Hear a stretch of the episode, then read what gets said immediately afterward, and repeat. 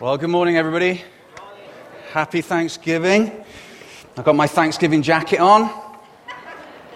And this is my Christmas Eve jacket as well. So if you come back on Christmas Eve, you'll see this as well. And uh, I have one jacket. This is it. You are welcome. Um, if you have your Bibles, please turn to uh, Philippians chapter 1. And I'm going to pray, and then we're going to read that scripture together Philippians chapter 1 and verse 6. And then we'll jump in.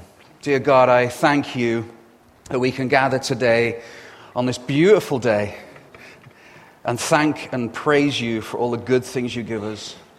Lord, I want to thank you this morning for your gospel, your good news, the reason that we have church. And Lord, I am not ashamed of that gospel. It is your power unto salvation. And we praise you and bless you for that, Lord. Lord, speak to us this morning. Make your word clear to us, encourage us, challenge us.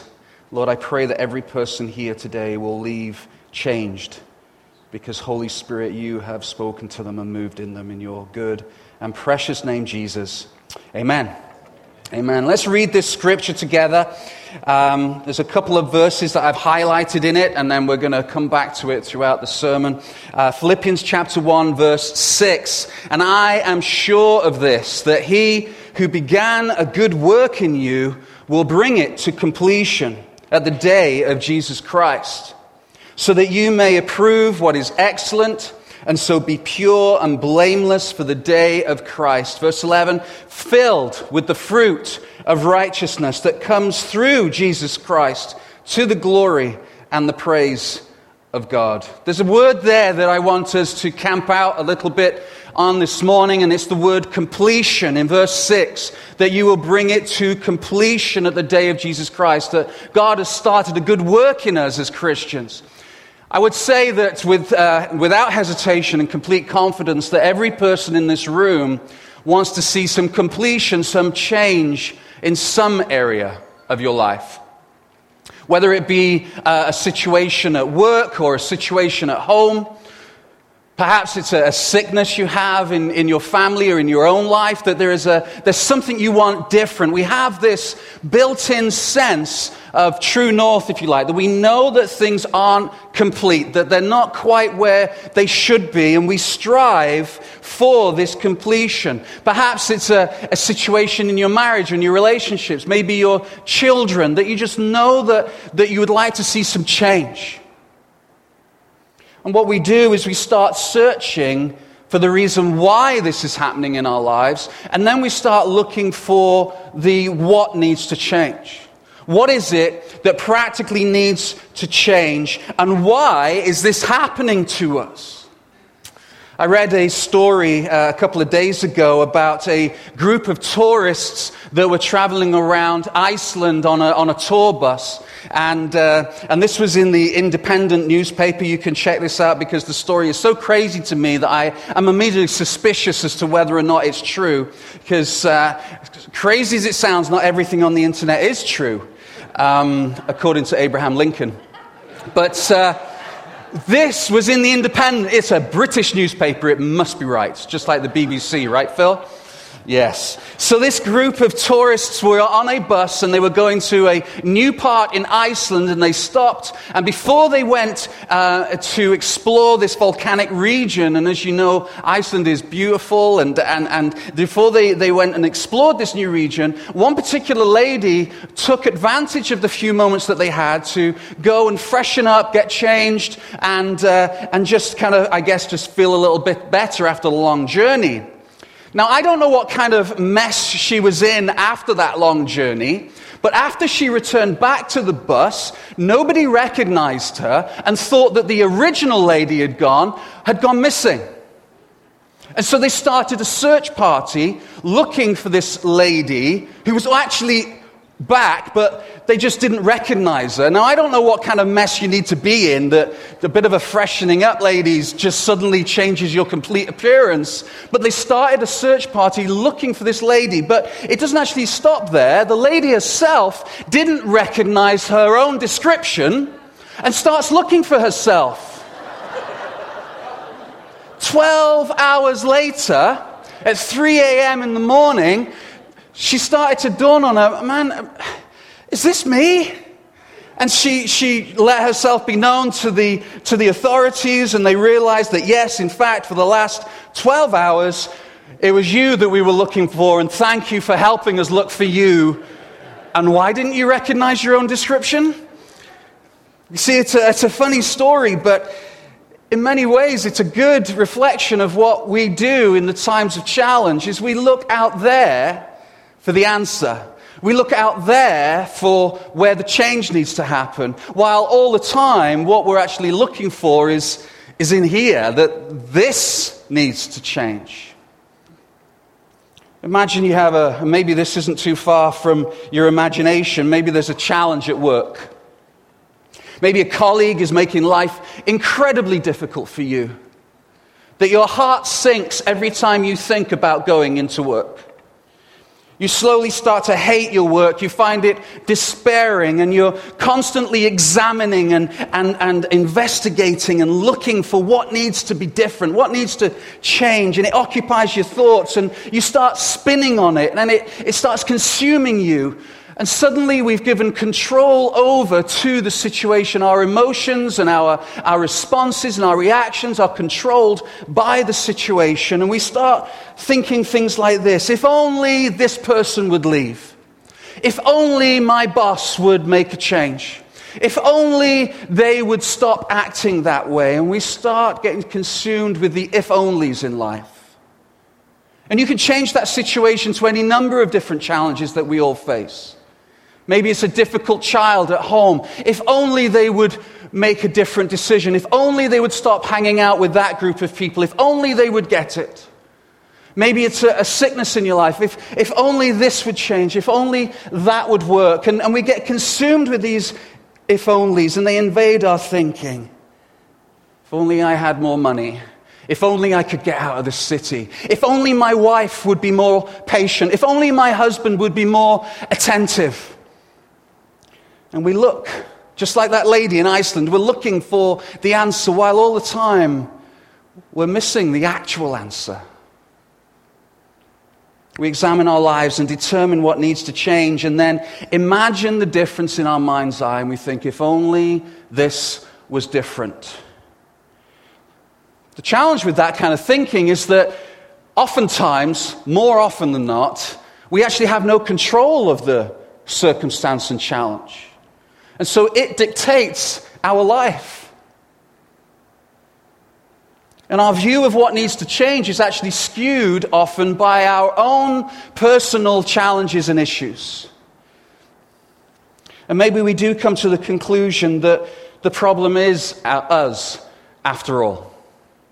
You know, as the old saying, I say it often wherever you go, there you are. You can't escape yourself. You, you have those difficulties and challenges and those issues. And, and it seems to ring true, these habits or compulsions that just seem to drive us. And maybe you come to that conclusion that the problem is, in fact, inside of you. So, what do we do then? We go about fixing ourselves. We try and get skills and strategies and tools, new ways of thinking that, that maybe will help us, only to find that they're temporary fixes because when a new challenge comes, wherever we go, there we are. The change hasn't, actually hasn't actually happened because the core issues haven't changed. In the spring, I went through a, a, time where I had every opportunity to blame everything I could set my eyes upon for some of the challenges that I was going through on a personal level. I got very sick and, and I needed to withdraw. And in times of, of despair, I was very quick to go, you know, well, if, if only that would be different, if only that would change, if only this person would do that. And slowly, over months, God, in His great wisdom, slowly spoke to me through good counsel and His word and books, where I realized that, that quickly the fingers started pointing back at me, that I needed to change. So, being a fixer, I tried to fix myself, only to realize that core things needed to change that I needed to bring them to the cross of Christ. And here's what I realized God doesn't work at changing our circumstances or giving us new strategies. That's not his priority. His priority is to rescue us from ourselves. His priority is to change us. See, as a church, we're about transformation. I read the Bible. The Bible is about change. Jesus came to earth on a mission to bring change, new life, transformation to humankind. We need to be about change. We need to recognize that we shouldn't just pay lip service to the idea of being different. That's what God calls us to be. And that's God's aim. That's God's purpose. That's His story of your life. That's His plan. It's not to change the circumstances. It's not to give us new strategies to be able to cope with the circumstances. It's to change us in the circumstances. In 2 Corinthians 5 and verse 15, it says, He, Jesus, died for all that those, and take note of this, that those who live might no longer live for themselves, but for Him. God's plan for your life is that we should live for Him, not for ourselves. That we're not focusing on us being the answer to our problems, but we, we're constantly drawn to the possibility, to the fact that He is the answer to our problems. That we should change, that we no longer live for ourselves, but we live for Him. Total and complete from the core change. No need for tools and strategies, as good as they are but those layered on the fact that your heart is actually different, your core is actually different. You are changed. And as I went through this process over a few months, I realized that He will do anything and use anything to fulfill His story and plan in your life, even if it is desperately hard. You see, that circumstance that maybe is challenging in your life, and friends, if you, if you can take note of what I'm about to say over the next few minutes, I, I truly believe it will bring you freedom and understanding in a way that will build a foundation so you can actually have a transformation in your life. That if we can look at every circumstance in our life through this lens, it will bring freedom. And, and so here, here's the lens that that circumstance in your life is there for one reason. It's there to highlight what needs to change in you. So maybe instead of us saying, if only this would change, maybe that is there that we can turn our attention upon ourselves and by God's grace see what needs to be changed in us. That that circumstance highlights the change that needs to happen in us. What a difference it would make if we could look at every circumstance through the possibility that it's there because God is using it to make us more like Jesus by highlighting what needs to change. One of my favorite quotes, I joked last night that somehow it would be good to have a tattoo of this, but then maybe that's not a good thing to, to do because it's quite a long quote. Um, it's, from, it's from Spurgeon. Remember this. Had any other condition been better for you than the one, uh, than the one in which you are, divine love would have put you there. I messed it up. Let me say it again. Remember this. Had any other condition been better for you than the one in which you are, divine love would have put you there. That is Bible. It's not in the Bible, but it sums up God's plan for us. That if we really believe that God truly loves us, then that circumstance and challenge that we are facing right now is there because He loves us. Now, the implications of that are, are deep, problematic even. Because some of us are struggling with things that we could easily say, hang on, that doesn't seem to be what God wants in the Bible. It says we should pray for health and healing. So, how can it be that divine love would put me there? Can, can you see the tension? A few weeks ago, I was, uh, I was taking a walk late at night. Something had happened in our family that was, that, uh, if, in all honesty, had, had really uh, uh, brought a big shock to us and, and was reeling. And, and I was feeling pretty low. I was feeling pretty like, Lord, what, what is the answer here? And so I went for a walk. It was late. It was a beautiful night. The skies were just black with the, with the stars. It was just stunning. And I was walking and I was praying. And, and I'm sure many of you have been in the place where you've fulfilled that scripture where it says your groanings are enough. It's that's all you can, all you can do is just cry out and groan. And I was praying and as I was walking and, and I stopped and I looked up and I, I remember saying to God, I said, Lord, I have a big question and I, and I don't want to ask the question because I'm afraid of the silence. Because there's been times when I have asked God a question and his answer is actually silence. And I stopped and I looked up and I said, Lord, why, why is this happening? After everything, why, why now? Why is this happening? I was so confused. And I felt so clearly what he said to me. And it rocked me. He said this Glenn, this is my very best for you. This is my very best for you. How, Lord, can it be your best when it is so painful and seems to be so wrong? And if I take myself out of the statement and look back at it from an impartial way, what it tells me is, is that God's plan, his best, is different from what I think is best. His best is all about me becoming more like Jesus. His best is all about me being transformed. Because I truly believe that we don't really know Jesus at all until we come to the place when we recognize that Jesus is all we have. When you get to that place when there is no other option but Jesus, it's at that moment that we grow in revelation of who Jesus is. This is my very best for you, Glenn. Because God's success is me being transformed and becoming more like His Son. That's what He promises. That's His definition of success. And my continual realization of God's dream over my life makes me grow in Him. And God will use anything at all to bring that about. Even sin, even things that are difficult, even things that are challenging. See, there's a beautiful scripture. It says, and we've used this as a grenade in people's lives, right? You know, somebody's going through something difficult, and we come and we have that kind of slightly pious look in our face, and, you know, I'm so spiritual, I'm kind of squinty, and, and we come over and go, you know, all things work together for good. You're welcome. And you're like, well, let's see whether this works together for good for you.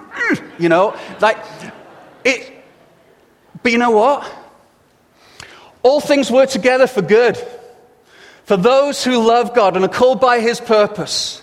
That I don't know what you're going through this morning, and maybe it's a deep challenge that causes you to despair. But we don't really know Him until we realize that's all we have. That's God's success for you. And there's many times he brings healing and health and change to circumstances and challenges. And that too is all part of his plan for you to become more like Jesus, not to make our lives happier, but to make us more like Jesus. And friends, if we truly lived with that banner over our lives, that this too is part of his plan. I don't understand. I don't know how it's going to work out, but I know that the end goal is clear, that the scripture says so, so we can fight for that. We can captivate our thoughts. Now, suddenly, then, the situation we find ourselves in, we have hope. See, that thinking brings actual and effective change today. You can leave with that thinking and place it onto that situation and go, This too, this is God's best for me, because if it wasn't, it would be something else. So if we truly believe that God is the Alpha and the Omega, that He knows the beginning to the end, that He is in control of everything, because that's what the Bible says, then we must also believe that what we are facing is also part of His story for you. What a way to live. That's why Paul could say, For me to live is Christ and to die is gain. What do you do to a guy like that? Do this, it's all part of God's story. Do that, all part of God's story. Kill me, all part of God's story. Come on, bring it on. Because in Philippians, he's actually sat in a jail saying, God will finish the job that he has started and he will complete you. Wow. You know, that kind of revelation and thinking is for you as much as it is for Paul. God has no favorites. That's for you today. That's for me today. In 2 Peter 1 and verse 4, it says that you may become partakers of the divine nature, having escaped from corruption that is in the world because of sinful desire. That we can actually be partakers, that we can have a divine nature, that those sinful desires will get highlighted through the challenge. We bring them to Jesus, we plead for forgiveness, we see the cross through them, and divine nature is ignited. Real and effective, practical change that replaces and changes your heart. So now my decisions and my emotions and my responses can come in alignment with Him. A scripture we read at the beginning in Philippians chapter 1, if we could have that up again. Paul stresses to us in verse 6 that you will be complete. His whole emphasis is Jesus Christ. He, Jesus Christ, will do a good work in you and will bring it to completion. That you will be complete through whom? Through Jesus Christ. The, uh, the day of Jesus Christ, so that you may approve what is excellent, so be pure and blameless for the day of Christ. It's all about Jesus. Because, friends, if you're here for the first time, and maybe you're just exploring this whole Christianity thing, let me say, for thousands of years, tools and strategies have failed to bring actual change to our communities and lives. We only need to look at recent happenings in the world news to see that they don't work. Where Paul says, I have no confidence in mankind, I have confidence in Jesus. He is the one. He places all his confidence in Jesus and says, Listen, God is at work even when you don't see it. Think about that difficult child you have at home. That grandchild who is so far from God, maybe addicted, destroying their lives. See, we can gain encouragement now because this too is part of God's story. The scripture I quoted in my prayer for the gospel is the power of God unto salvation. We can be confident that God knows what he is doing, and we can relax into that. Do we pray? Absolutely. But we can gain encouragement so that we can get through this. As you struggle with your parenting, this is God's best for you. This will make you more like Jesus. As you ask big questions in the middle of profound sickness, this is God's best for you right now because it's making you more like Jesus. Is the sickness evil and wrong? Absolutely. But if we take God out of the equation, does it make things better? But we place God into the equation as we plead for health and healing and wholeness, then we have hope. We have confidence that this too will make us more like Jesus. As we work through our financial challenges, as you, as you have success and blessing, which in itself can be a challenge, then this too can be God's best for you. And in verse 11, you say, filled with the fruit of righteousness, that slowly, and it is a process, it is a journey. The fruit of Jesus, the fruit of righteousness, starts getting shown into our lives. Now we start responding like Jesus. So life becomes more than just if only and tools and strategies. It actually becomes effective change that we're starting to be different, speak different, react different. You see, faith in Jesus promises the start of real life change. Jesus willingly, the Son of God, willingly gave his life hanging on a cross. The Bible says the most shameful way to die. Even history says that. The word crucifixion comes from the, that's where we get our word excruciating from. The Romans perfected this way of, uh, of death from the Persians. They wanted not only to kill you, they wanted to shame you, to destroy your life. And Jesus willingly went through that despicable death. And the Bible says, for the joy that was set before him, do you know what the joy was? you and I being different, you and I being changed. That our sin was placed upon him. Those things that we struggle with, those things that we find hard, those issues that we just can't fix, get placed on the cross with him. And as he dies, they die with him. This is the promise. This is the good news.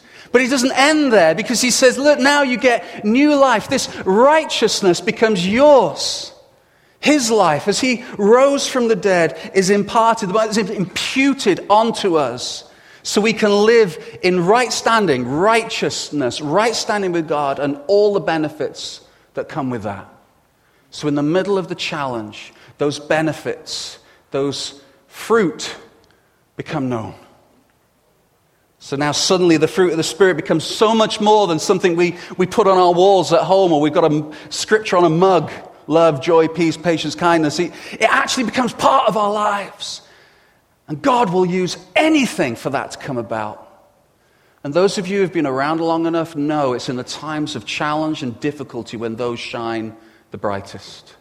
When we come to the end of ourselves. And our only way forward is Jesus. Because Jesus, if you don't do something, I'm ruined. You see, it changes our life meaning, it changes our focus and our hope and our freedom. It's everything that this communion is about that Phil is going to lead us in in just a minute. It's all about transformation and change. And friends, it can be yours this morning.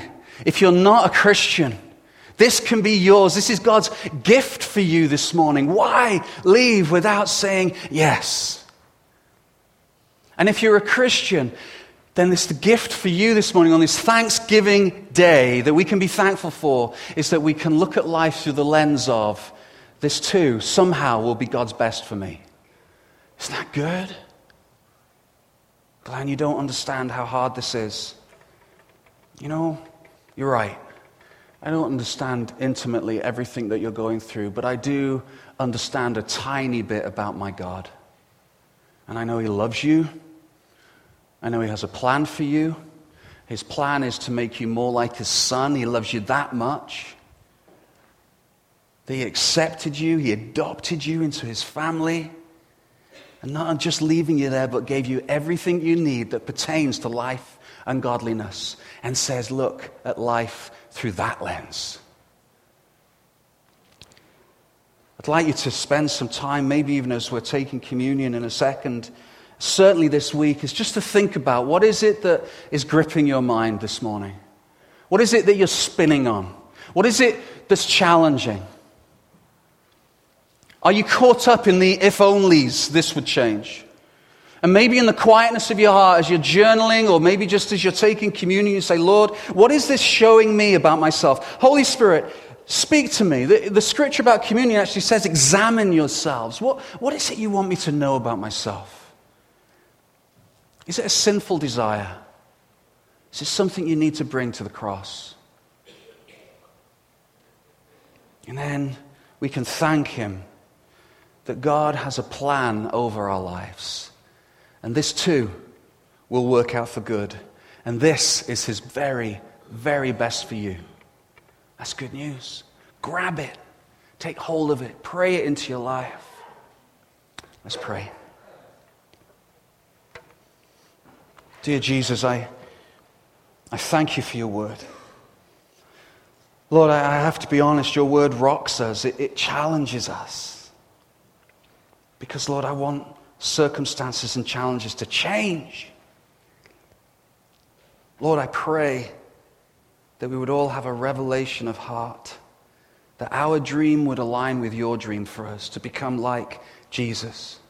That, Lord, I pray that hope would fill this room. That, Lord, that our attention would be turned upon you and what you want for us. Jesus, I thank you that the death on the cross, your death, Lord, is a, is a gift to us that we might be different, that we might be changed, that we might become like you. Holy Spirit, I pray that as we go into communion and Phil leads us in that way, that, Lord, you would continue to speak to us. Sweet Jesus, we love you. We're thankful on this Thanksgiving day for you, Jesus. Amen.